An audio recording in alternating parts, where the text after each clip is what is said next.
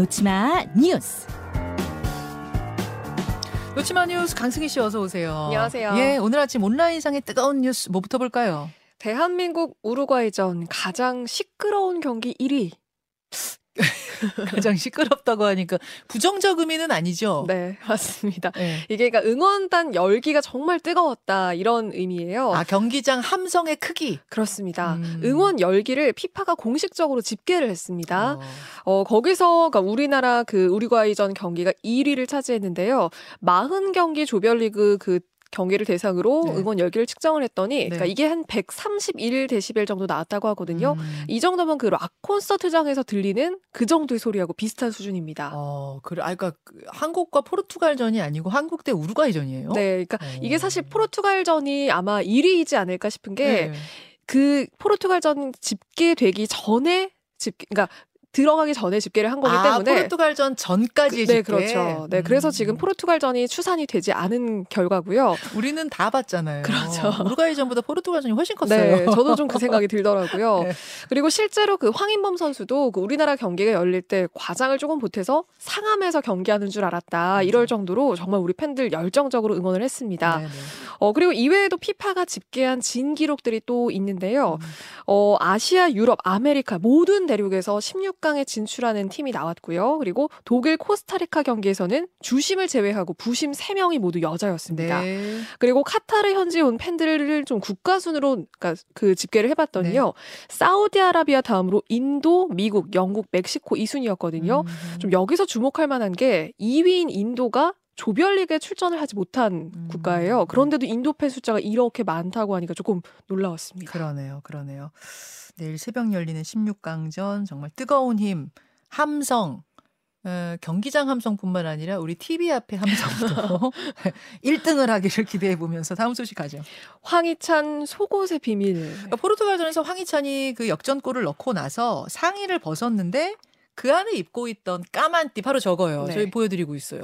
모양이 특이해요. 그러니까 처음에는 무슨 이렇게 주요 부위를 가리는 주요 부위 가리는 속옷인가 했는데 네. 주요 부위는 보여요. 다잖아요. 뭐예요 저거? 그래서 처음엔 패션인가? 아니면 뭔가 조끼도 아니고 속옷도 아니고 이게 뭔가 궁금하신 분들 많으셨을 텐데 네. 전자 성능 추적 시스템이라는 장비입니다. 이게요. 어.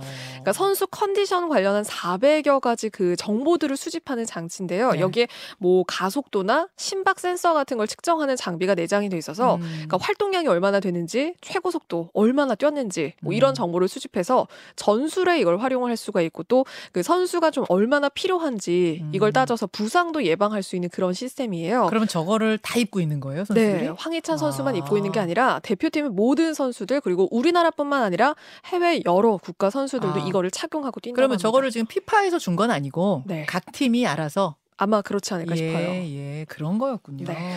황희찬 선수 세리머니 자체도 화제였고 저 모양도 화제였고 아, 그래요. 또, 또 축구 관련된 이야기 뭐가 있어요? 네, 선수 몸값인데요. 일조 오천억 원대 이천이백억 원 뭐 네. 예상되시죠? 네. 어, 우리와 그 우리나라와 브라질 선수의 몸값을 비교한 건데요. 거의 일곱 배입니다. 다윗과 골리앗의 대결이다. 지금 이 얘기 나오고 있는데 음. 피파 랭킹 일 위가 브라질이거든요. 네. 그리고 최종 명단에 든 스물여섯 명 중에 스물두 명이 유럽 축구 빅리그에서 뛰는 그런 선수들입니다. 음. 뭐 몸값이 대충 예상이 되죠. 네. 우리 선수 중에서는 시장 가치가 한 백억이 넘어가는 선수들이 네 명인데요. 음. 손흥민, 김민재, 이강인, 황희찬 이렇게 네 명입니다. 어, 그런데 오늘, 그러니까 내일 경기를 조금 예상을 해보면 브라질 선수 중에서는 그 중에서 부상 선수가 지금 한 네 명 정도가 있거든요. 어, 네 명이다, 다섯 명이다 말이 많아요. 네, 맞습니다. 네. 거기다가 브라질 그 최고 스타인 네이마르도 부상을 입었는데 훈련을 복귀했다고 해요. 그렇죠. 그래서 오늘 출전, 그러니까 내일 출전할 가능성이 높다고 지금 보여지고요. 네. 네. 그리고 십육 강전부터는 이제 그 구십 분 동안 승부 안 나면은 연장전 가죠. 그렇죠. 또 승부차기까지 갈 수 있기 때문에 상대팀의 부상도 어떤 영향을 미칠지도 봐야 될 것 같고 우리 선수들 체력 관리도 더 중요해졌습니다. 네. 어, 브라질이 정말 막강한 팀인 건 맞는데 뭐 이변 많았잖아요. 그래서 주눅들 필요 없고요. 또 한 번 또 선전을 해보면 좋을 것 같습니다. 잠시 후에 한준희 해설위원이 생각하는 이번 브라질전의 변수 관전 포인트도 들을 건데 이번 월드컵이 우리뿐만 아니라 다 다른 경기도 다 너무 재밌어요. 네, 맞아요. 아시아 팀이 이례적으로 세 팀이나 올라갈 네. 만큼 선수들의 기량이 상당히 평준화가 돼서 음. 아 진짜 볼만한 경기가 네, 많은 것 같아요. 맞아요. 예, 뭐 이기고 지는 걸 떠나서 이번 브라질전은 특히 우리 부담감 다 내려놓고 네. 응원하는 우리도 즐기면서 맞습니다. 아, 이기면 더 좋고 아 저도 뭐 아 속상하지 않아 그렇죠. 이런 느낌. 네. 근데 이겼으면 좋겠어요. 하나만 더 보죠. G 잡으면 이억 드립니다. G요? 이게 어디 얘기입니까? 이게 미국 뉴욕 얘기인데요. 구인 공고예요. 그러니까 G를 잡는 사람은 이억 원을 주겠다. 그러니까 G를 잡는 공무원을 모집을 하겠다. 그러니까 어. 이 얘기를 내걸었습니다.